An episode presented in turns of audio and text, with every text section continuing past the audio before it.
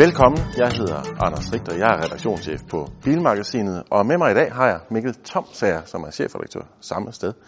Og vi skal i dag kigge på Volvo, og lidt nærmere bestemt Volvos udvikling i den her tid, Mikkel. Fordi, hvad er det, der foregår hos Volvo lige nu, Mikkel? Der er sket utrolig meget, og det er derfor, det er interessant at kigge Ja. på det. Nu står vi her foran den nye Volvo XC90, som jo er beviset på Volvos genfødsel.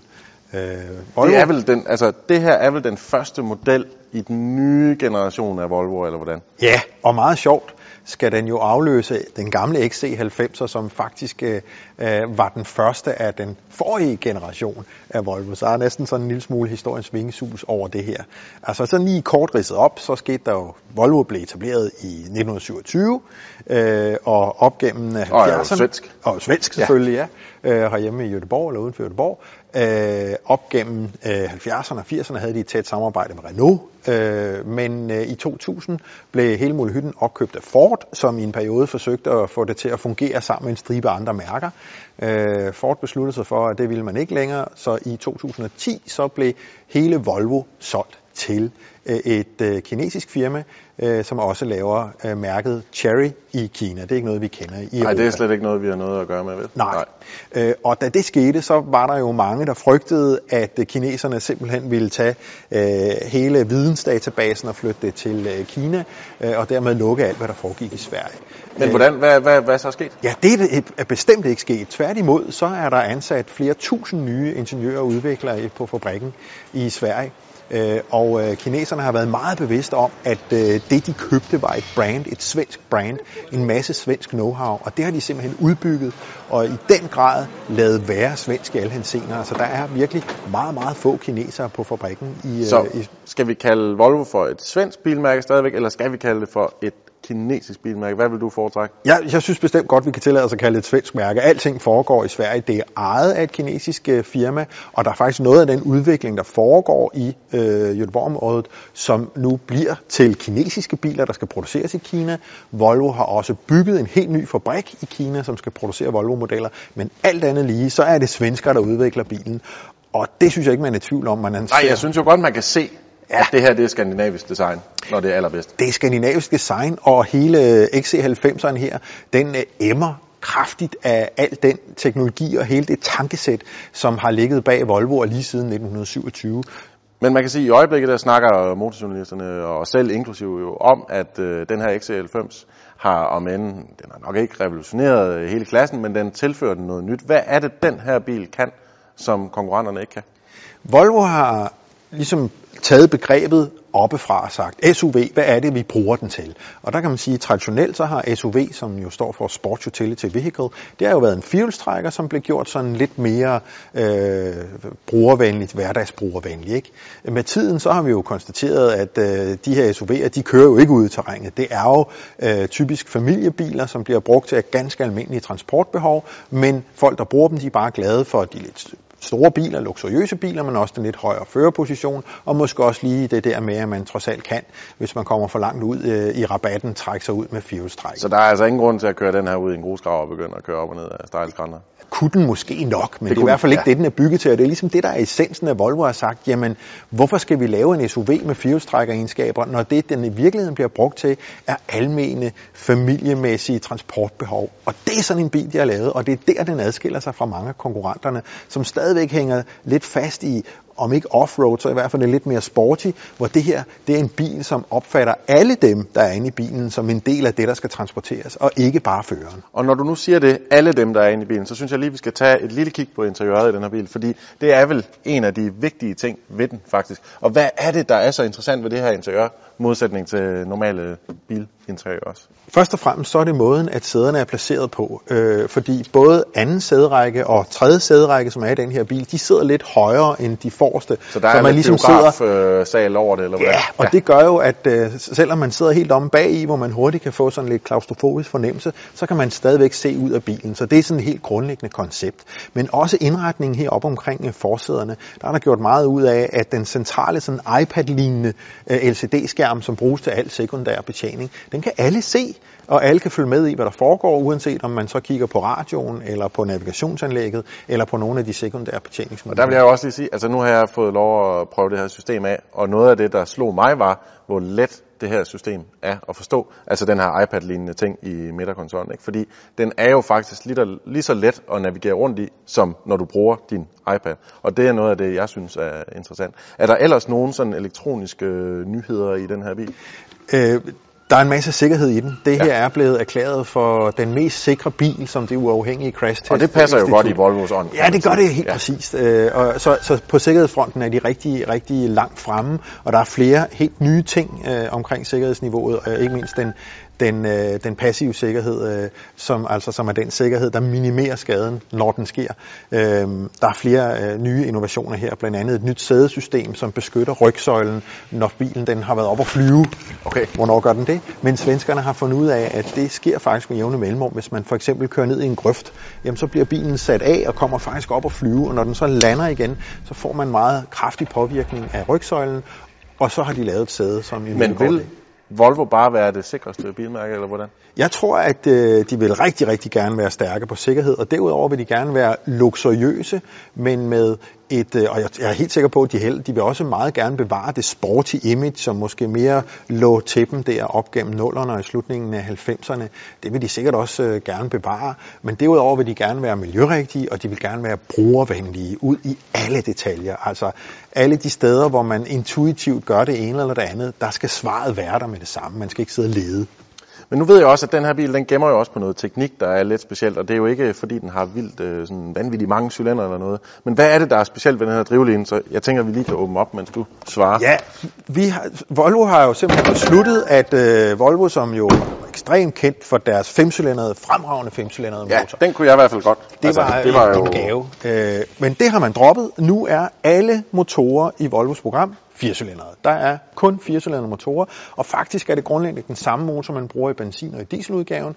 Den kan så fås i alt fra 120... Altså, stop.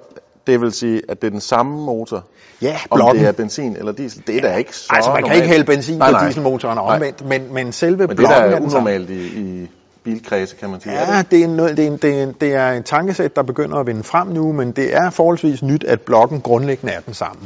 Det er, det er usædvanligt. Og hvorfor gør man det? Ja, det er simpelthen for at optimere øh, produktionen af motorerne. Ikke? Så hvis man ikke skal støbe to forskellige motorer, så kan man gøre det mere effektivt. Øh, og det er den samme slagvolumen, 2,0 liter, det er det på alle sammen. Så er det kun et spørgsmål om, Så der findes ikke sådan en amerikaner-model, som har en kæmpe stor V8? nej, nej. det gør der ikke. Øh, hvis man skal have en amerikanermodel, så er det faktisk den, vi, øh, vi står ved her.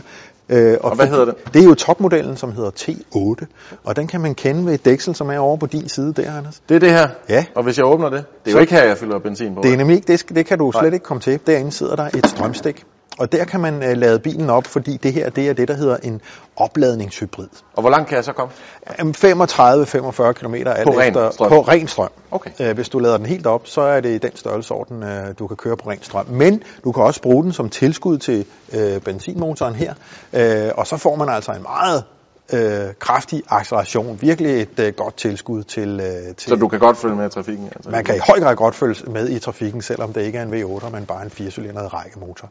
Øh, meget snedigt bygget op, øh, sådan at øh, elmotorerne sidder på bagakslen, så den reelt er firehjulstrukket. Der sidder faktisk også en elmotor her inde i motoren, så i virkeligheden har den tre elmotorer. Øh, men den her inde i motoren, den har sådan mest bare til formål at sørge for, at overgangen mellem benzinmotoren og eldriften kører fuldstændig umærkeligt, når man kan. Men noget af bagsiden ved en hybridbil, det er vel, at den bliver lidt tungere, fordi den får alle de her batterier i. Hvad, hvad, hvordan har Volvo prøvet at, at løse det?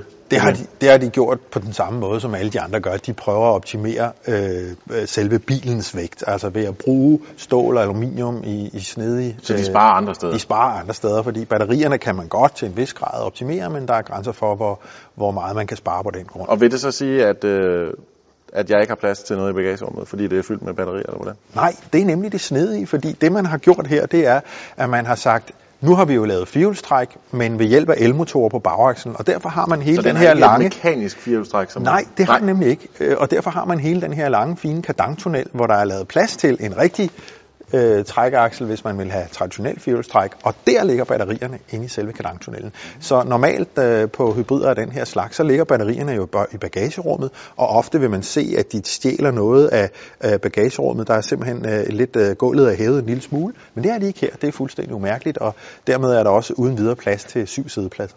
Men nu har vi jo kun talt XC90 indtil videre. Hvad kommer der så til at foregå i resten af Volvos øh, modelprogram i fremtiden? Volvo er på vej med en ny øh, S og V Øh, og hvad er en S90 er hvad? Ja, en S90 øh, kommer i princippet til at tage over fra øh, den nuværende S80'er, og en V90 kommer til at tage over fra den nuværende V70'er. Og det er biler, der skal konkurrere mod hvad? BMW 5-serie Mercedes E-klasse. Okay. Så de tyske? Audi A6. De ja. tyske prestigemærker. Øh, de er begge to vokset en lille smule i forhold til forgængeren, øh, men det er øh, biler, der sådan ligger ret tæt op af, og de afløser de her og tager direkte over for. Og teknologien er i princippet den samme som den, vi står og ser på her. Så bunden er nogenlunde ens ja. med motor og drivlinjen? Men det er den. Altså er... selve den bund, vi står og kigger på her, den er lavet sådan, at den er skalerbar. Det vil sige, at hjulophængene er identiske, men man kan godt flytte dem længere fra hinanden, både på tværs og på langs, og dermed ændre bilens størrelse på den måde.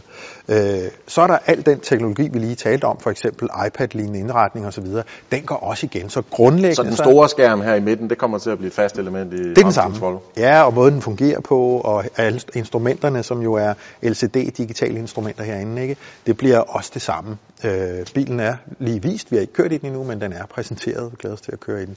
Og, men hvordan men, tror du, at altså, de biler, der ligger i top i den her klasse normalt, det må vi vel sige, at de tyske modeller, som ja. du selv nævnte, BMW 5-serie, Mercedes E-klasse og Audi A6. Audi A6 i hvert fald i det her, og så er der jo SUV'er, der også passer med, med, med den her. Hvordan tror du, Volvo kommer til at klare sig i, i den konkurrence, som jeg går ud fra er rimelig hård? Det må man sige. Øh, det må jo vise sig, øh, for vi har ikke prøvet bilerne endnu. Vi kan sige, de ser godt ud. De er vokset lidt, så de nu er reelt på størrelse med de tyske konkurrenter. Der var S80'erne og V70'erne en lille smule mindre øh, hidtil. Øh, og så kan vi konstatere, at den her model, som vi står ved her, som jo konkurrerer med Q7, Audi Q7, øh, og Mercedes øh, ML eller GL øh, og øh, BMW X5 eller X6, den står sig i hvert fald rigtig, rigtig godt i forhold til dem, så der er håb om, at den også kan øh, gøre sig godt nede i 5 land, om jeg så må sige. Og så er der jo lige et spørgsmål, og det er jo, hvad koster sådan noget her? Ja, øh, den her starter ved en million kroner, og man kan sige... For en XC90? Øh, for en XC90, den mindste du kan få? Mindste motor og kun med forholdstræk. Øh, og sådan lige umiddelbart, så ligger prissætningen faktisk sådan i forhold til udstyr og øh, motorer sådan ret præcist øh, over for en konkurrent, en tysk konkurrent, altså for eksempel Q7'eren. Så de ligger rimelig skarpt derpå. Og lige det, vi har set indikeret på også øh, V90 og S80, tyder på, at de lægger sig øh, ret tæt på. Øh, og det er selvfølgelig et udmærket udgangspunkt, men det, der jo er vigtigt i den prisklasse, det er jo, hvordan man klarer sig på leasingområdet, og det har vi ikke set noget til endnu. Okay, så der er ikke lige nogen indikationer om, hvad leasingpriser kommer til at blive, eller hvad? Det, vi ved ikke rigtig nu, hvordan det, det, det kommer til at se ud. Men de har antydet nogle beskatningspriser, og de ser i hvert fald favorable ud, så de også på leasingområdet kan konkurrere med især øh, BMW og Audi, som er stærkt på det område. Men vi kan i hvert fald godt blive enige om, at Volvo er et af de bilmærker, man skal holde øje med i fremtiden, eller hvordan? Det er en øh, vidunderlig, øh, det er en vidunderlig øh, grimme Elling-historie, vi har fat i her, fordi der var faktisk meget, der tyder på, at Volvo virkelig var i problemer, og vi så jo, hvordan Saab måtte lade livet øh, fra en på mange måder lignende situation i forbindelse med deres ejerskab inde hos Opel. Og da det blev solgt til kineserne, lignede det bestemt ikke starten på et øh, lykkeligt ægteskab. Faktisk var kineserne forholdsvis underfinansieret, og Ford ville endningsvis slet ikke sælge til de her kinesere, fordi man var bange for, at de ikke havde penge nok til at skubbe mærket videre. Men det har de altså kunnet, og vi må bare konstatere, at for eksempel rigtig mange af dem, som var ansat på Saab og som blev fyret, da Saab lukkede, ja, de arbejder nu hos Volvo, og de udvikler biler i stridestrømme. Nu har vi lige snakket om S øh, og V90, men der kommer mange, mange flere. Øh, de er i fuld gang med at udvikle en helt ny bil, som kommer til at hedde Sherry i øh, Kina, men øh, en øh, bil på samme teknik kommer til at hedde, formentlig antager vi, Volvo V40, altså som en decideret afløser for den nye, nye, nuværende Volvo V40. Så der er masser af spændende teknik på vej, og regnskaberne ser også rigtig, rigtig gode ud. Så det er i virkeligheden en rigtig dejlig lille historie om den grimme ælling, som er ved at blive til en hvid svane. Og med de ord vil vi altså sige tak for denne gang, og tak fordi I så med.